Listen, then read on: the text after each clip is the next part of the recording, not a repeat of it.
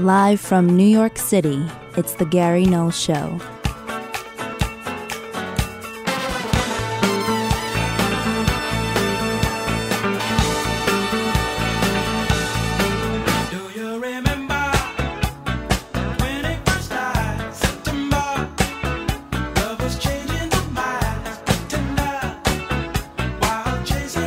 And now, your host, Gary Null.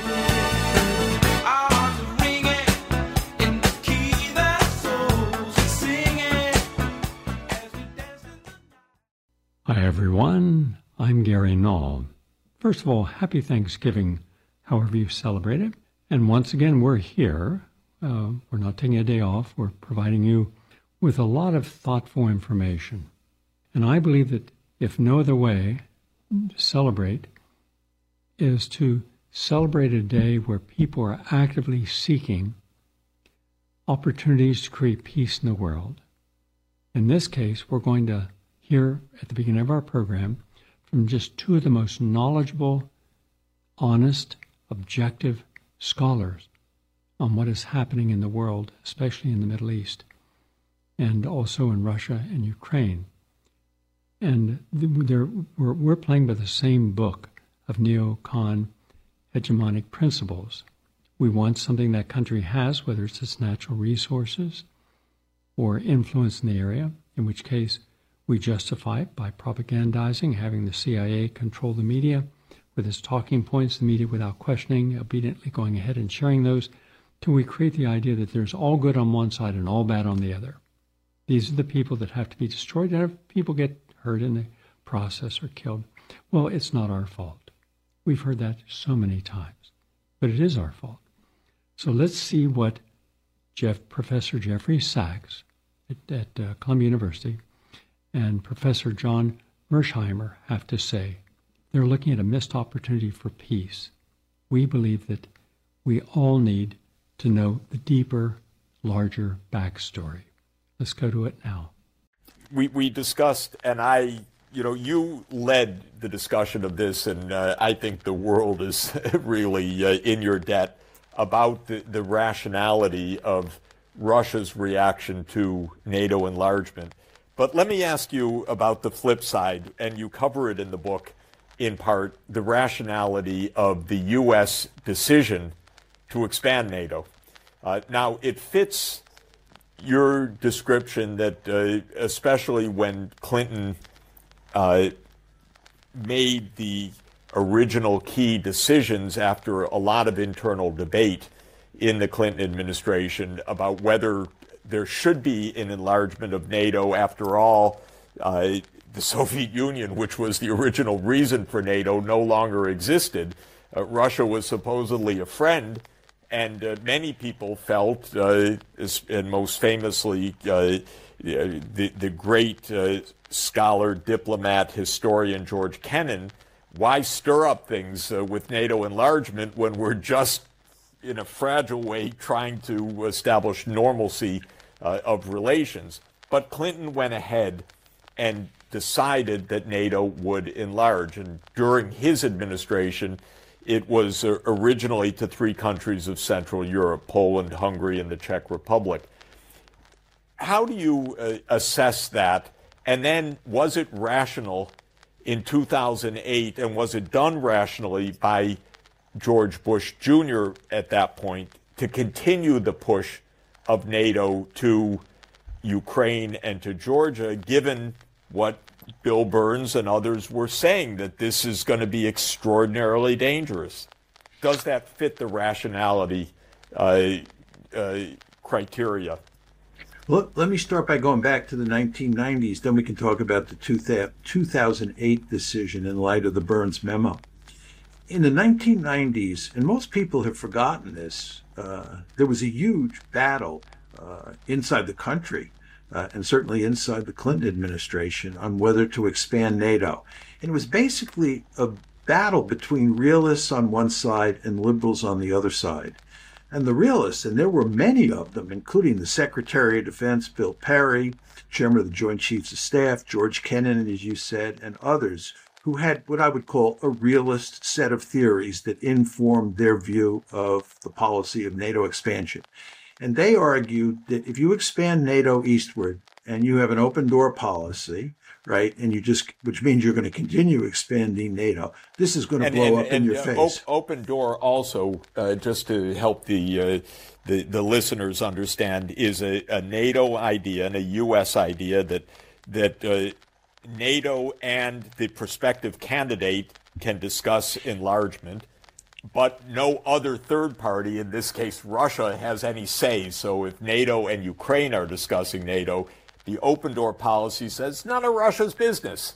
Uh, Right. as, as, as a premise uh, or you know almost a formal NATO doctrine. It, it says on the NATO website, no third country should interfere in that deliberation. Right, which is in effect saying that Russia's security concerns don't matter at all. The- Right. the- It, it just doesn't matter. The argument is Ukraine has a right to pursue any foreign policy it wants, regardless of what the effect is on Russia. This is not a smart way of thinking about how to do foreign policy. But nevertheless, uh, in the 1990s, there were lots of people who wanted to expand NATO. And these were the liberals, right? And they believed that balance of power politics was basically dead. They also believed the Russians were so weak that it, it was not necessary to, to contain Russia. It's very important to understand that NATO expansion was initially not designed to contain Russia because Russia was a basket case, as you know much better than I do, in the 1990s. You didn't have to contain it. What they wanted to do, the liberals who carried the day, was they wanted to take the various institutions in Western Europe, like the EU and NATO, and spread them eastward. And they wanted to make Eastern Europe look like Western Europe. They wanted to create a giant zone of peace, a giant zone of peace, prosperity, and happiness. And that was the liberal thinking. But again, the realists, people like Kennan and Bill Perry, said that, you know, this is going to bite you in the hiney in the long term because the Russians are not going to be happy uh, with NATO expansion. Anyway, the liberals carried the day. And once the train left the station, it was impossible to stop it. So not only did you have the 1990 tranche of expansion that you described under the Clinton administration, in 2004, you had an even bigger tranche. Then in 2008, Yeah, this that was gonna- se- that was seven countries. Just to remind people, the three Baltic states, Romania, Bulgaria, Slovakia, and Slovenia in 2004. That's getting pretty close to Russia. You know, you got the Baltic states, you have the Black Sea states of Romania and Bulgaria, getting close. Right. But Ukraine, it was in 2008 when they said, NATO said, that Ukraine and Georgia would become part of NATO. And this, of course, is where the Russians drew a red line. They said, this is not happening. We couldn't do enough to stop the previous ones. The previous ones mattered, but not that much. This one really matters because Ukraine is a piece of real estate that is of prime strategic importance to the Russians. And the Russians were just not going to let that happen.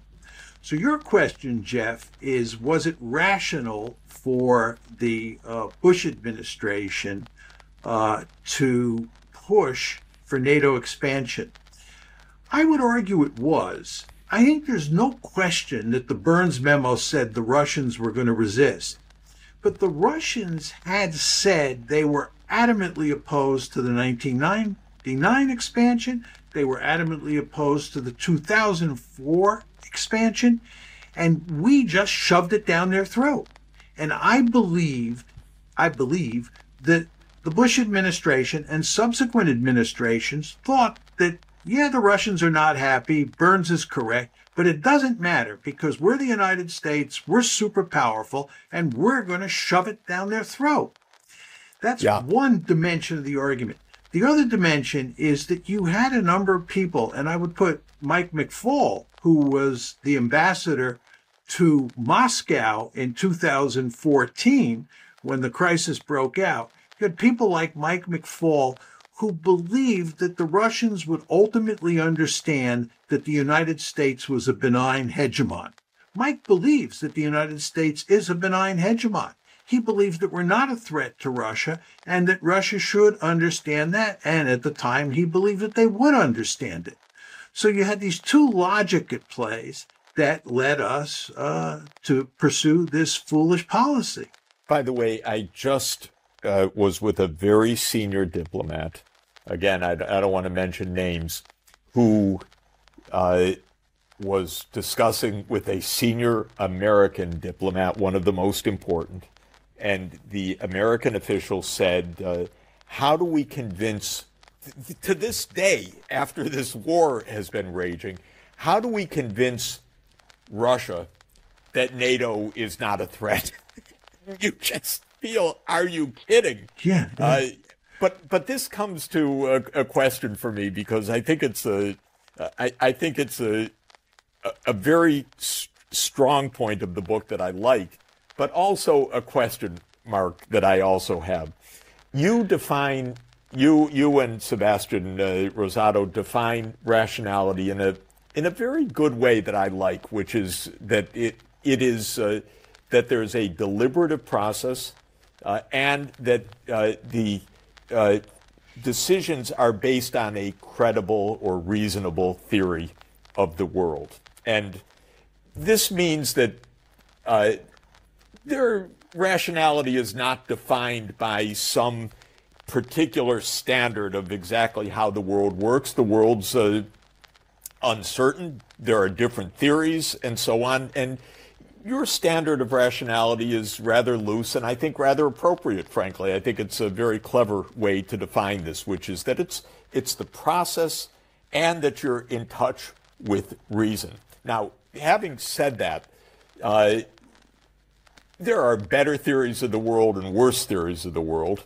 Uh, and if you were looking back in the two in the 1990s during the Clinton decision about NATO enlargement, uh, I would have gone with uh, George Kennan as a much wiser person uh, than uh, than uh, Madeleine Albright or, or Dick Holbrooke, who were pushing the NATO enlargement.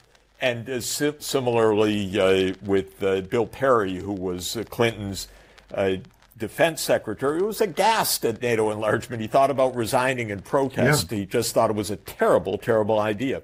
So you defined the decision in, in the 1990s as rational because it was deliberative, there was a debate, there was a plausible theory, it was this uh, liberal hegemonic theory, uh, and, um, uh, and uh, it, it fits, and I would subscribe to that.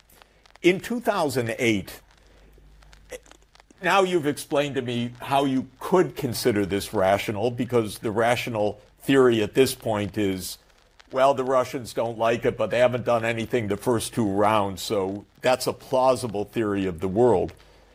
But I would say it's a kind of reckless approach.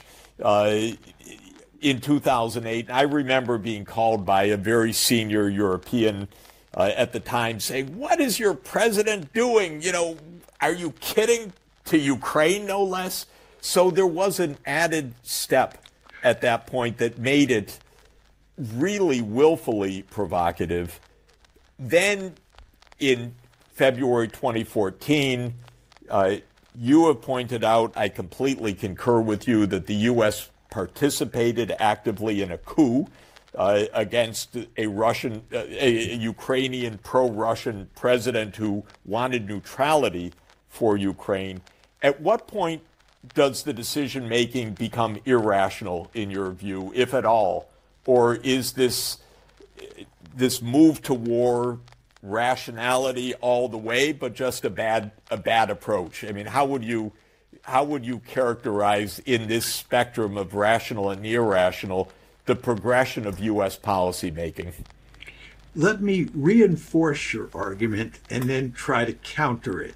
Uh, to reinforce it, you want to remember that in April 2008 at the Bucharest summit, when we said Ukraine would become part of NATO, we also said Georgia would become part of NATO, yes. right? So April 2008, we say Georgia and Ukraine become part of NATO.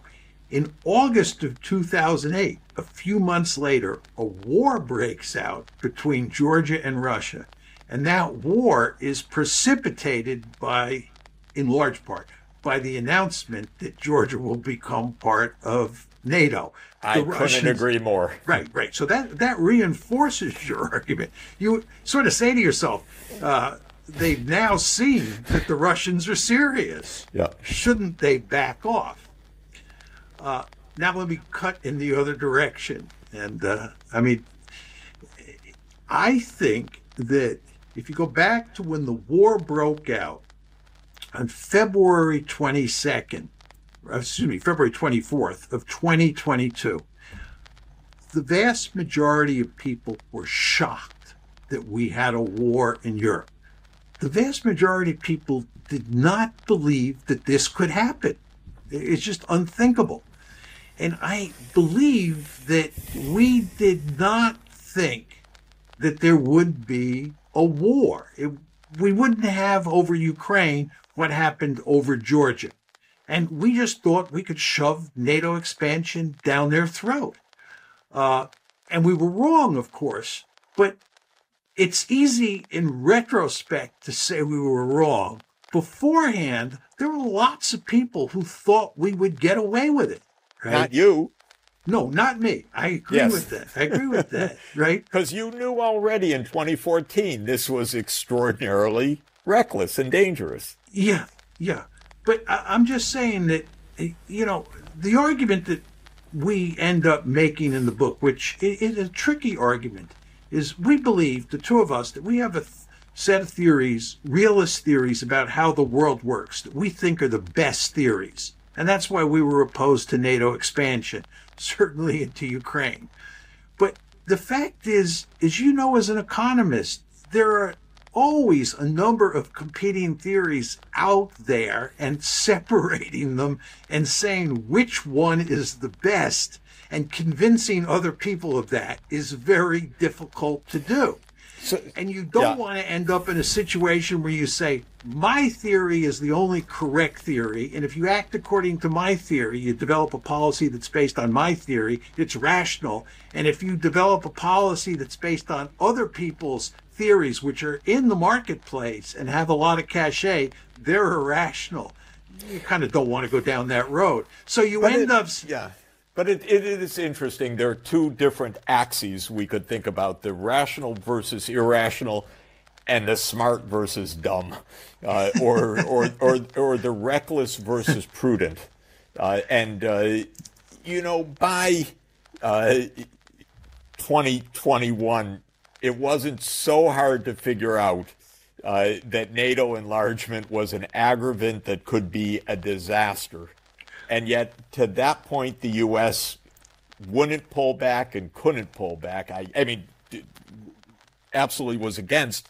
And just to say uh, personally, John, when when Putin put on the table uh, on December 17th, 2021, a draft U.S. Yeah. Russia security agreement uh, that was really based on two ideas. One, it was it had a lot in it uh, that we would never accept, but uh, you know, rolling back in, of uh, NATO. But it was basically no more NATO enlargement, and you don't get to put the missiles where you want to put them uh, near our borders. Uh, and we should agree on those two premises. I called the White House and I begged, you know, there's a lot in there. Negotiate, negotiate over NATO. Uh, and uh, I was told, no, no, we're not going to have a war over that. You know, it's not about to happen. I said, if it's not about to happen, say it. Don't don't allow this to explode into a war. And they went right ahead and formally delivered to Russia the uh, the view that NATO enlargement is none of your business. Now, I would call that at that point. Irrational, but if you want to call it rational, I'd call it exceedingly dumb and imprudent. Uh, so I just maybe it is a different axis of evaluation, but by December 2021, the United States could have avoided this war, but chose not to. Yeah, but just again to reinforce your point, and uh, the war breaks out in February 20, 2022. And then shortly thereafter, negotiations are taking place between the Ukrainians and the Russians. And Putin and Zelensky are deeply involved. And it looks in March and early April of 2022 like they're going to reach a deal that Zelensky and Putin will be able to put an end to the war. And the Americans mainly, but also the British, move in, scotch the negotiations, tell Zelensky to walk away, and the end result is the war is continuing to this day, and it's going to be a total disaster for Ukraine. It is already a total disaster for Ukraine. It's just horrible what's happened to Ukraine. And it's going to be a disaster for the United States as well, because it's going to be a major foreign policy deceit, defeat. So one could, just to reinforce your point, argue that we were remarkably foolish in the run up to the war and in the immediate aftermath of the start of the war, right? Uh, and one might even argue that that's not rational. I've not thought long and hard about this, and it's just not clear enough what exactly happened before the war started, you know, in December, January, before the war started, for me to make a firm decision on whether this was rational or not. I'll just take it a step further, Jeff. I think one could make the argument. Uh, we don't have enough data know, to, now to know for sure one could make the argument that we provoked the Russians, that we thought we could beat them. Uh, you know, you talked about the December 17th letter that the Russians sent to NATO and to President Biden. It's really quite remarkable the extent to which we just dismissed this letter. The Russians Absolutely. were the Russians were trying to avoid a war, and we just dismissed it. Then, as I said, you had negotiations after the war started. You would have thought that we would have moved in and done everything we could to work with the Ukrainians and the Russians to shut this one down. Instead, we do exactly the opposite. Were we thinking that a war wouldn't be such a bad thing because we could actually beat the Russians? It's not just an argument that they're so weak that they can't resist NATO expansion. This is an argument that they're so weak and with economic sanctions as the magic weapon, right, we can bring them to their knees. So there's no reason to negotiate. I uh, think that that's that that is you know another theory that was one could say plausible or not. I found it dubious in general because of my uh, long experience watching sanctions not work. But the view was that uh, cutting Russia off from the international or the dollar banking system, the so-called SWIFT uh, clearance system was the, the nuclear sanction, uh, not, not nuclear in the literal sense, but that it was so devastating it would bring the Russian economy to its knees. Uh, and so I think they had theories, and maybe, in fact, they, yes, we'll beat them now. They'll, they're in our trap. Uh, and it was one miscalculation after another in that way, or a game of chicken that they'll never dare to do it, uh, given the threats that they face. Yeah, and just again to reinforce your argument, the war starts, the negotiations in Istanbul fail, and over the course of 2022, the Ukrainians score a number of important tactical victories against the Russians in Kharkiv and in Kherson. And General Milley, in the fall of that year, 2022, says this is the high water mark for the Ukrainians maybe yep. it's time to try to cut a deal because this is the best the Ukrainians are going to get now. And again, the administration scotches any talk of negotiations and they encourage the Ukrainians to continue the war. Uh, so you really do have a sense looking at this. And again, these are preliminary judgments because we don't have a whole heck of a lot of data. But you really do have the sense that we thought a war wouldn't be the end of the world uh, with the Russians because we could beat them. And then once the war happens, uh, we don't want to shut it down because we think we can beat them again. Uh, but of course, that all turns around this year, 2023. Let, let me, uh, in our uh, closing minutes, there's so much. I'd love, of course, to talk hours with you, and uh, I, and people would love to listen, uh, as they do, uh, to hours of, uh, of, of your thoughts on this. But to turn to a point that's not really so much part of this book, and it's a, a major question that you and I have discussed and, and debated to some extent, and that's where is diplomacy in all of this? Uh, you know, most of the decisions you analyze are one sided decisions. Uh, a government takes an action anticipating, rightly or wrongly, the actions of others. But there's very little diplomacy in your treatment in the sense of engagement with the other side to shape the outcomes or to shape the decisions. And this comes back to your justly famous book that I have a problem with uh, called The Tragedy of Great Power Politics because it just doesn't sit right with me that we accept that a system is tragic because it could be ultimately tragic and we need to in my opinion find the solution to the tragedy not accept the tragic outcome.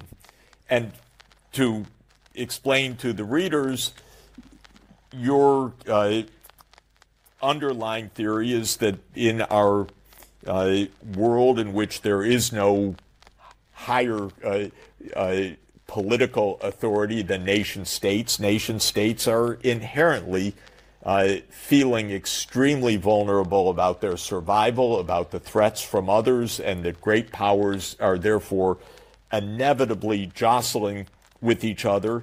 And because of this intense struggle for survival that they feel and that they're rationally acting on, uh, there's very little trust, very little scope for diplomacy, and real chance for, quote, rational war breaking out on both sides uh, because that's the rational thing to do with a, a foe, uh, which is uh, also thinking rationally. And of course, it brings to mind the famous prisoner's dilemma, where the two sides end up being ultimately utterly non cooperative because that's the that's the strategy that is rational. In fact, if you're if you can't bind the other side, and you can't bind the other side in international affairs.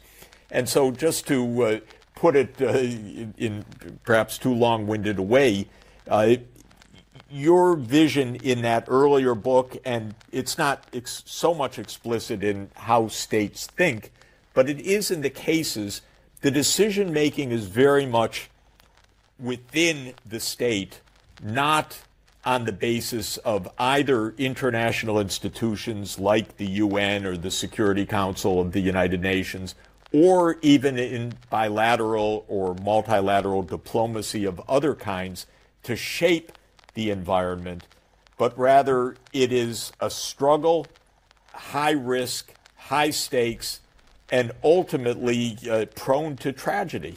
Uh, so uh, I wanted to ask you about that is there a place for diplomacy? Is there such thing as peacemaking for two potentially belligerent uh, foes? And is there ultimately a solution to this tragic risk, especially in a nuclear age? Well, my argument, Jeff, as you described it, is that great powers operate in a fundamentally competitive world. They compete with each other for power. And they have no choice because, as you said, there is no higher authority that can rescue them if they get into trouble. You know, if you dial 911 in the international system, there's nobody at the other end. And in a world like that, you want to be really powerful because if you're really powerful, then your chances of surviving are great. If you're weak in that kind of world, to go to the Chinese case, you suffer the century of national humiliation. So there are really powerful incentives for each state to be super powerful. But of course, it's a zero sum game and therefore very competitive. Now, the question that you ask is where's the room for cooperation? Where's the room for diplomacy in there? And I actually believe there is a lot of room for diplomacy, and there is even room for cooperation in this fundamentally competitive world. The fact is that you can have two great powers that compete with each other that also have mutual interests. Uh, to give you an example, during the Cold War, the United States and the Soviet Union obviously competed with each other fiercely for security. but they oftentimes cooperated. And the best example is nuclear proliferation they got together, mainly starting in the late 60s, and put together a set of institutions. We used to call it the proliferation regime.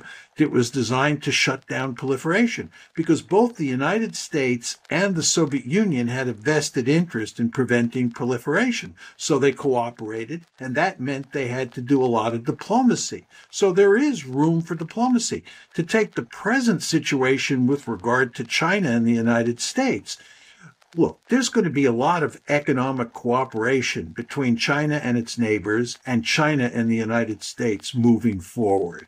Uh, furthermore, they're going to have a vested interest in dealing with things like climate problems, uh, dealing with proliferation, and so forth and so on. So there will be ample room for cooperation and diplomacy.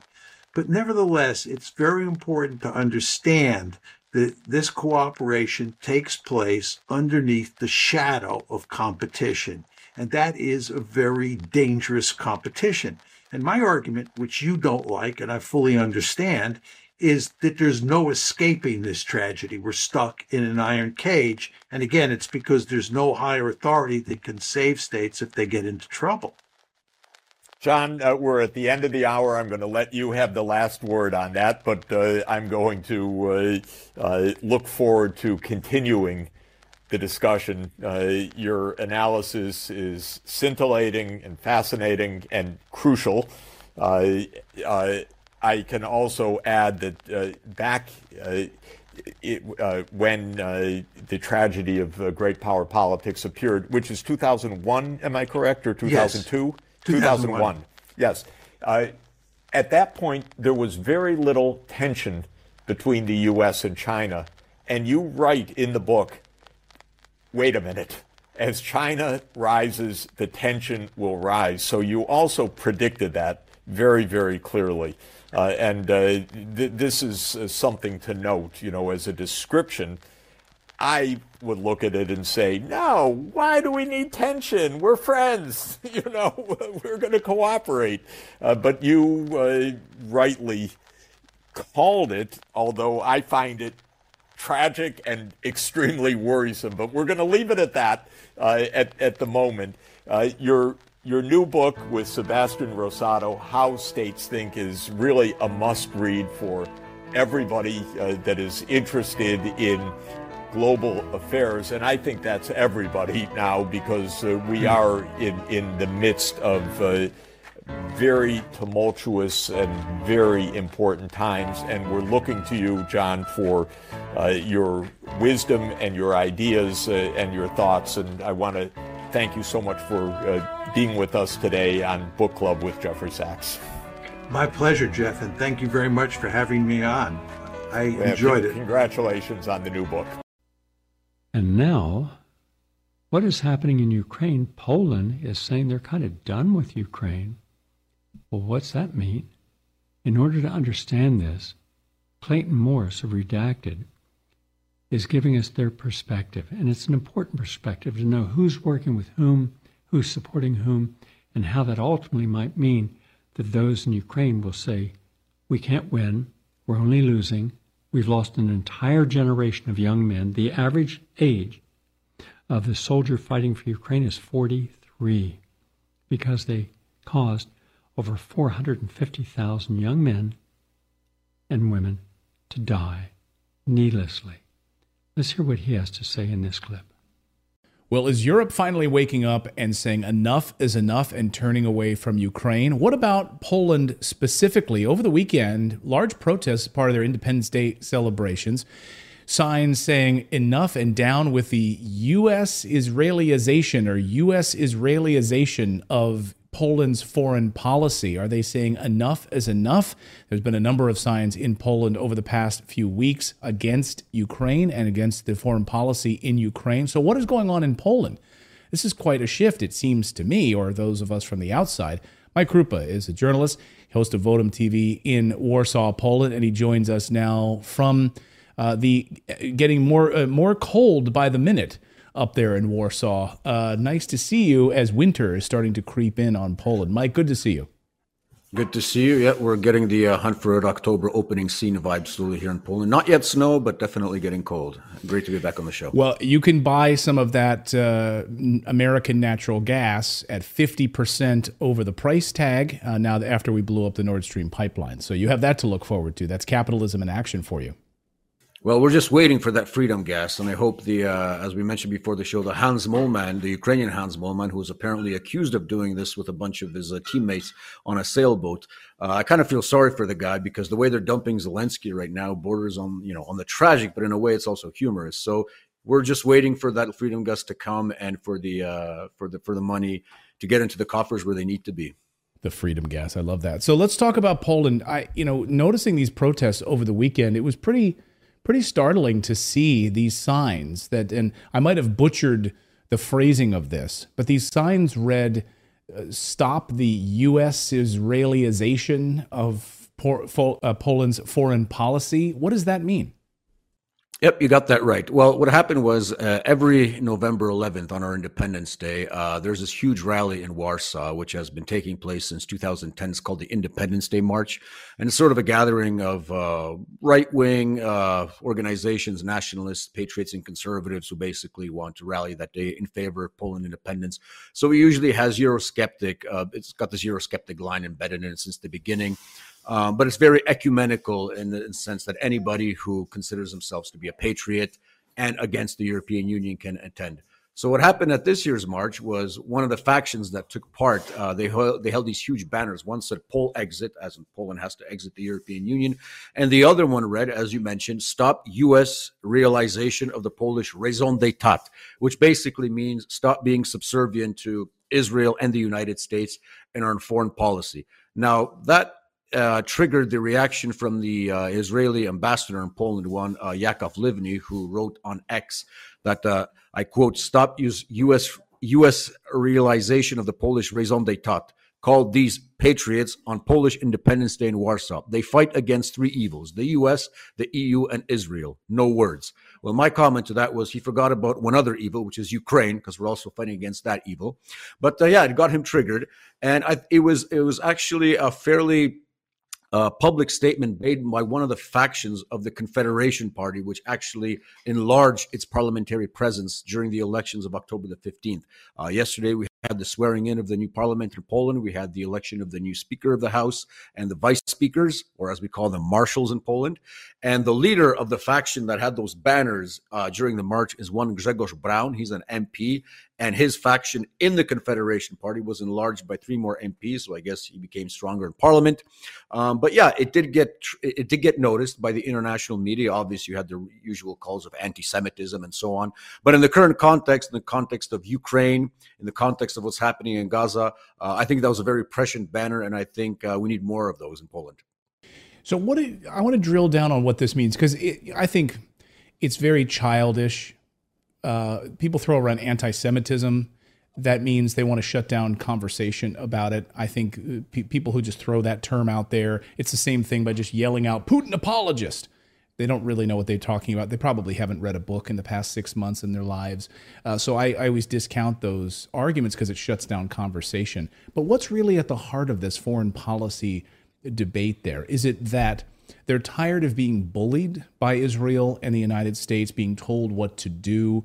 Um, obviously, the United States, of course, has multiple, you know, military bases. NATO has set up uh, military bases in in Poland, almost like an aircraft carrier, the way that RFK Jr. described uh, Israel to the United States, essentially an aircraft carrier for United States foreign policy. So, can you drill down on that? What it, where what does the anger mean? What is for people to go out on the street and to protest. There's got to be something deeper there.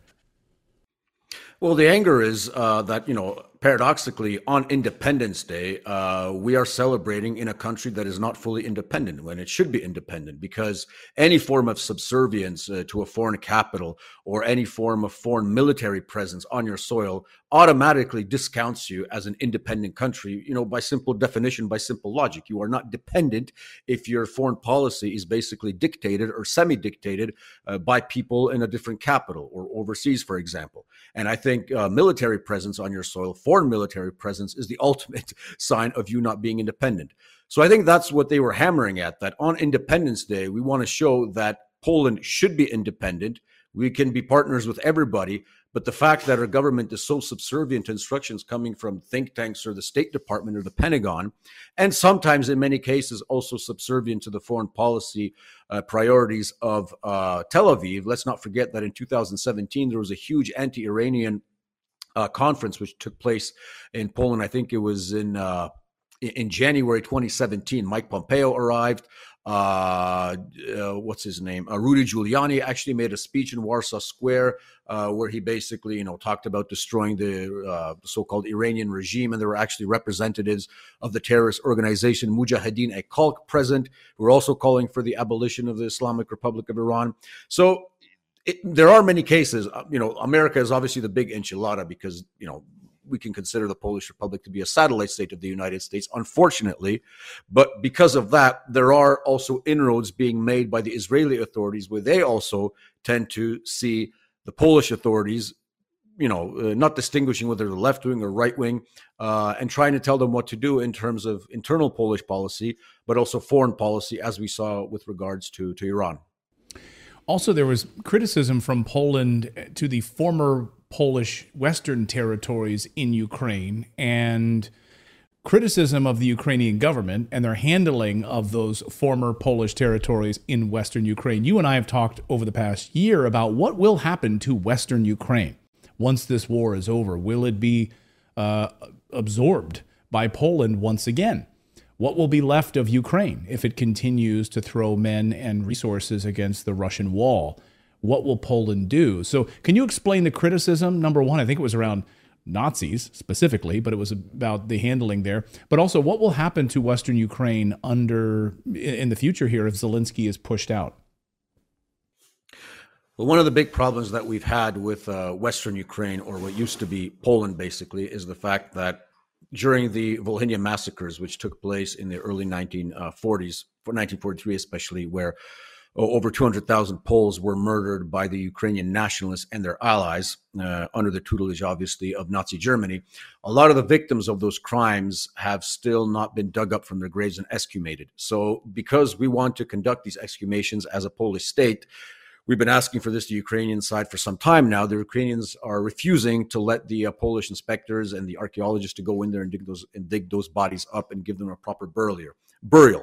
So that's one of the things that is a sort of uh, a sort of a dividing line between Warsaw and uh, Kiev, and that's one of the things that's become very public in recent years, when we recent months, I would say, because you know we're sending all this money and what and equipment to Ukraine, and we're not allowed to properly bury the dead that were murdered as part of the genocide conducted in Volhynia. Now, the question of what becomes of Western Ukraine is still a very open question because that all depends on who will govern Kiev in the next couple of months, whether that will be Zaluzhny, whether that'll still be Zelensky, or whether that'll be somebody who overthrows one and the other and comes to some sort of compromise with the Russians whereby they will not feel compelled to cross the Dnieper River.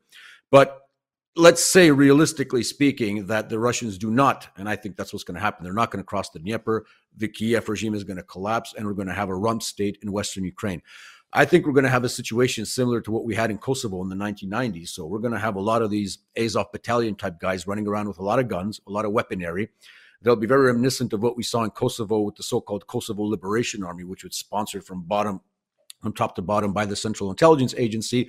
And at one point, they were designated a terrorist organization, but when they found out he could they could be useful against Slobodan Milosevic, they were used, you know, uh, with, by the deep states of right. the West against uh, Yugoslavia. So I'm afraid that we might have literally on our borders a chaotic semi-terrorist narco state full of weapons, and that's just going to generate not only refugee problems, which we're already seeing in Poland, but national security problems of the most profound characters. And our last clip is a little different. Um, it's about Gavin Newsom trying to revise history of his COVID lockdowns and hypocrisy. And uh, he's being called out as a sociopath by Adam Carolla being interviewed. I think you'll find this of interest. Let's go to the clip. Speaking of Gavin Newsom, he's out there trying to rewrite his COVID history. Truly one of the worst in the nation, possibly the worst on the lockdowns about which you were very public and he's doing two things saying, we did way better than we did poorly. We had m- way more successes than we had mistakes. And by the way, anything you don't like, was the result of local government in California. Not me. It wasn't me. Here's a flavor of an interview he gave with Fox 11 anchor uh, Elex Michaelson in SOT 10. What do you think was the biggest lesson learned in terms of what we did wrong that maybe you would do differently the next time around? I, am not consumed by what we did wrong. I'm consumed a little bit more by what we did right. I mean, we led the nation in terms of, I mean, there's no large state that outperformed California. On a per capita basis, the number of people lost their lives in California is substantially lower in places like Texas and Florida. We had less learning loss than states like Florida and elsewhere. So we outperformed the rest of the nation in that respect. At the time, we didn't know what we didn't know. And we're experts, we're geniuses. In hindsight, though, we have a report that we're looking forward to publishing on areas where we could have proved to substantively answer that question, not emotionally answer that question through a, an objective lens, not a partisan lens. Oh my lord. Let me just give you the second defense because it speaks to how it, anything you didn't like, eh, that was me. The school closures, that was those local mayor, local mayors. I ceded all control to them. Listen. Schools shut down too long. I mean, in certain parts of the state, in certain parts of the state, they were open. Yeah. Uh, and that we gave local control. The local control funding formula, it's a constitutional construct. It allows localism. And we advanced localism. We didn't have command and control. We allowed that local control. And in some cases, it was yes, they waited too long. In other cases, they didn't. It's an interesting fact, isn't it? That states like Florida are out there saying we got we opened up earlier, and yet they did worse mm. In academic achievement. We have to, I think, come out of this with a sense of humility, absolutely, but also a little grace. Uh, that California tended to do a little bit better uh, than most other states. I mean, like literally every word of that was a lie. Yes, total revisionist history. Well, let's just think about it. So you're saying states where they shut schools down and kept kids at home, like California, the kids did better academically at home than they did in states that were free that did not close the schools? Well, in that case, why are kids at school right now? Why not just shut all the mm-hmm. schools so they can stay home and get more learning in than states that let the kids go to school. Because that's essentially what he's saying. I know he can't do math, and I know we don't keep track of math scores in California, but if you're doing the math, you're saying, okay, so the longer and the harder you lock down, the more the kids flourish academically. That's number one. Number two, this guy is a goddamn sociopath. I talked to him. I stared into the eye of the beast for an hour and a half on my podcast, and all he does is lie. He's sleep. He's he like puts Brylcreem on his teeth. I don't know why more idiots don't understand who this guy is. I lived in California. They shut down the beaches. They arrested people for paddleboarding in the harbor. They shut down all the beach volleyball courts. By the way, being outdoors, vitamin D, exercise, sunshine could have been the best thing for you during COVID. But no, he locked them all up in their apartments. This guy's a sociopathic, tyrannical dictator, and nobody should listen to a goddamn word this idiot says. Tell us how you really feel. The He's numbers are actually. Sociopath. He's a liar. And by the way, he didn't believe COVID for 10 minutes he was out eating. Yep. And I think you can check the timeline. When he was at the French Laundry, which is the most expensive place you can eat in California, with 28 of his closest friends, arm in arm, banging elbows, no mask, eating indoors. The following week, he shut down outdoor dining based on zero science in California. Zero mm. science. He never and believed in COVID he did he did want school lockdowns and at the same time he was pushing them for everyone else's kids he sent his four kids to private school which was open. So his kids got to go to school while he kept all the other kids who are going to public school in california away from their teachers away from in-person learning which we know uh, was was of course better for the children to be in school. So he it's of course a double standard. Well, and the teachers' unions are in the back pocket of the Democrats, and they're going to dictate to the Democrats what they want. And the teachers' unions are corrupt and they're cowards. And so they just wanted to stay home. So they just told all the Democrats who were in charge of California or Chicago or wherever they happen to be in charge, uh, we're staying home and we want to stay home. Who doesn't want to stay home? But Gavin Newsom's revisionist history on his tyrannical COVID lockdowns are insane. And by the way, why do revisionist history if you were right? If you were so much better than Florida, if you're so much better than Texas, then why do you need to go back and tweak the past? Just tell us what you did. And by the way, it's insulting for anyone who lived in California because they saw the schools close, they saw the playgrounds close, they saw the churches close, they saw the beaches close. I mean, these guys are sociopaths. I saw Eric Swalwell on a news show about three weeks ago, and he's like, the Democrats. Well, let me tell you about the Democrats. We're the party that if some airborne virus sweeps the land, we're the ones who are trying to open Main Street, open schools, open churches. Like oh my God. Said, churches and schools. You're the ones, or you're the ones who locked everyone down and got everyone addicted to fentanyl and suicidal for a year and a half. Exactly what Gavin Newsom did. We've covered at, yes. at, length his shutdown of the churches there and how he was on them. He got federal help in sniffing them out, underground eh, uh, investigators inside churches to see if people were wearing their masks and keeping social distancing. The feds are still going after some of them. Bill Melugin of Fox News tweeted out a reaction saying, this guy repeatedly shut down California businesses in 20 and 21. He issued stay at home orders. By the way, he definitely issued mask mandates and vaccine mandates for all the schools, which he did close. And he's doing something similar to what we saw Andrew Cuomo do, um, who's also trying to wiggle out of his authoritarian streak during COVID, which is yeah. they're saying, well, I didn't order them closed. Yeah, I, I left it to the locals. What they did was issue these, quote, like color coded tiers that decided who could open and who couldn't, and then stayed in the red the entire time and and got on the schools who didn't listen. That's of course what he was doing. Um, and then, of course, sent his own kids to in person learning at private school while the public schools in Sacramento County, all around him, remained closed. Overnight curfews, closing of the businesses, and so on. Obviously, though, he's running for office. There's zero chance for him to be doing this revisionist history if this guy were not running for office. And I don't care. We'll see how he manages to get Joe Biden off the ballot. Right now, RFK is polling at 22% of the Democrat Party, like 22%. So good luck getting him out of the way. Uh, I don't think there's some love affair for Gavin Newsom that's being tamped down right. I really don't.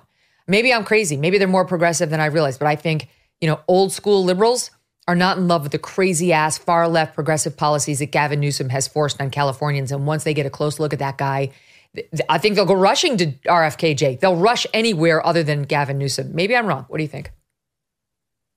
Well, I think COVID let us see everyone for who they were and what they wanted. The same way as Israel and Hamas and Palestine, we're now getting to see who people really are. If you know what I mean, like we're going, oh my mm-hmm. God, these people are really showing their hand. Um, Gavin Newsom, Gretchen Whitmer, many of these people, certain Lori Lightfoot, many, many on the left, jumped at the opportunity to seize control over their populace. And they did it immediately, which meant they wanted to do it all along. Now, show me Ron DeSantis. Ron DeSantis showed us who he was as well. He did not want to do this. So, what Gavin Newsom showed me was let's just say you thought to yourself, um, I'm going to have a, a, a fire drill at my house. Um, I'm not going to tell my wife. I'm just going to see how she reacts when I set the smoke detector off. And you did a fire drill and you set the smoke detector off, and your wife ran upstairs, grabbed her jewelry box, ran downstairs, knocked over one of the kids, pushed away the other kid who was standing in front of the door, ran out the front door, and slammed it shut behind her. And then you thought, well, that was just a drill. But I at least know who this woman is now. I learned something. She didn't gather the kids together. She didn't say, You go first. I'll stay here. She didn't run for the box of baking soda or the fire extinguisher. I got to see who she was. And COVID was a fire drill for Gavin Newsom. His first impulse is to shut everything down. And by the way, he'll go to SoFi Stadium, take a picture with Magic Johnson, and not wear a mask. That's no problem. But he'd like you arrested if you don't wear your mask. Okay, I got to see who he is. And finally, just a few thoughts. Earlier this week, I played a clip, about 17 minutes, of My Lai and the people responsible for just the wanton slaughter of men, women, and children. Imagine all the men, women, and children who had no weapons. There was only one single weapon found in the entire area. The Viet Cong were not there. But they saw that these people, they went into their huts, saw there was no weapons in the huts. These people were working in the fields. They represented no threat to anyone. And yet they took them in groups and tied them up. One group was so large, over a 100 people, they just let them into a water drain ditch. And there, uh, this uh, Lieutenant Calley uh, said that they're all going to be killed. In fact, he opened his clip and ran it through. It was on automatic. And then they went through and made sure everyone was dead by additional shots. This was photographed. The dead bodies were photographed because one of the people there was an official government photographer. But a lot of the photographs he took on his private camera so could, those couldn't be confiscated. We didn't have any reporters there. But everywhere you looked, people were just going crazy. And why did I play that clip? To show you that now we're standing in judgment of Palestinians. We're not talking about pro Hamas Palestinians, just normal Palestinians who've been living for a long time, decades, under apartheid conditions. Not my words, the United Nations words, South Africa's president's uh, words, and other Amnesty International, Doctors Without Borders. And now we don't even have hospitals operating. They've been shut down, bombed, and all against international laws. So, one of the best public relations uh, promoters in the world is Israel.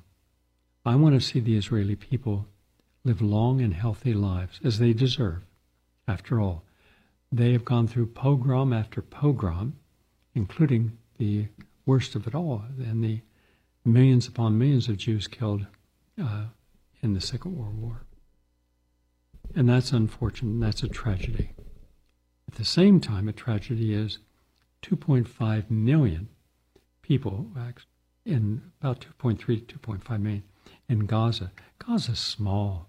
It's the size of Detroit, or twice the size of Manhattan. It's one of the most heavily populated centers in the world. And uh, they have no air force. They have no, they have no uh, satellites. They don't have no navy, and they don't have the state of the art intelligence or sophisticated weapons. And yet, the average person there cannot leave the enclosure where they live.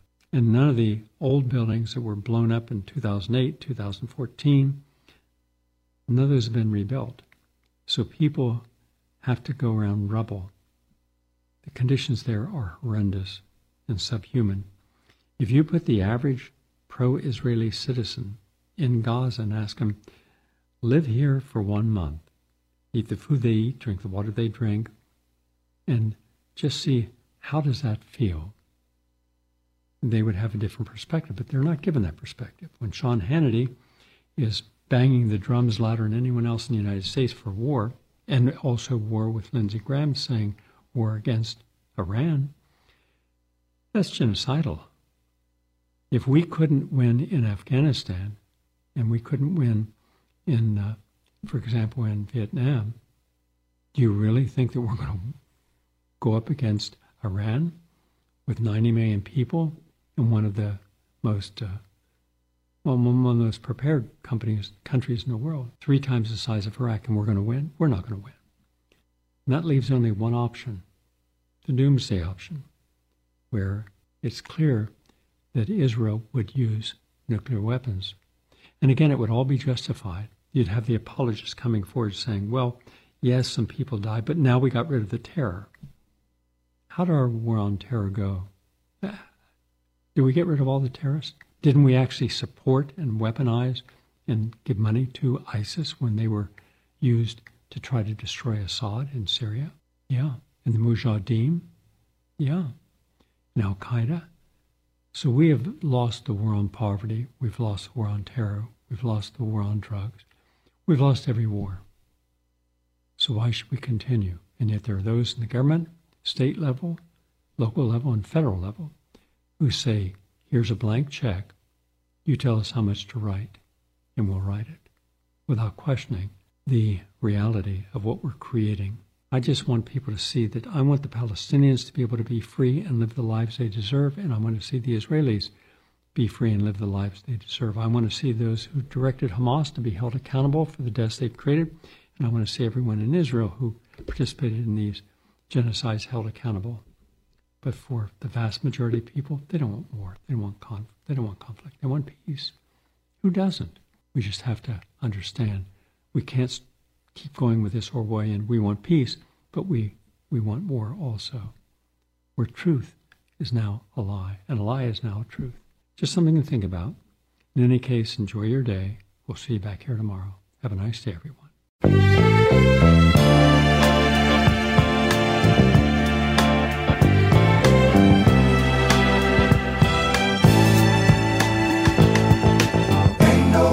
like the one I've got. Ain't no woman like the one I've got. Ain't no woman like the one I've got. Every day the sun comes up around her. She can make the birds sing home.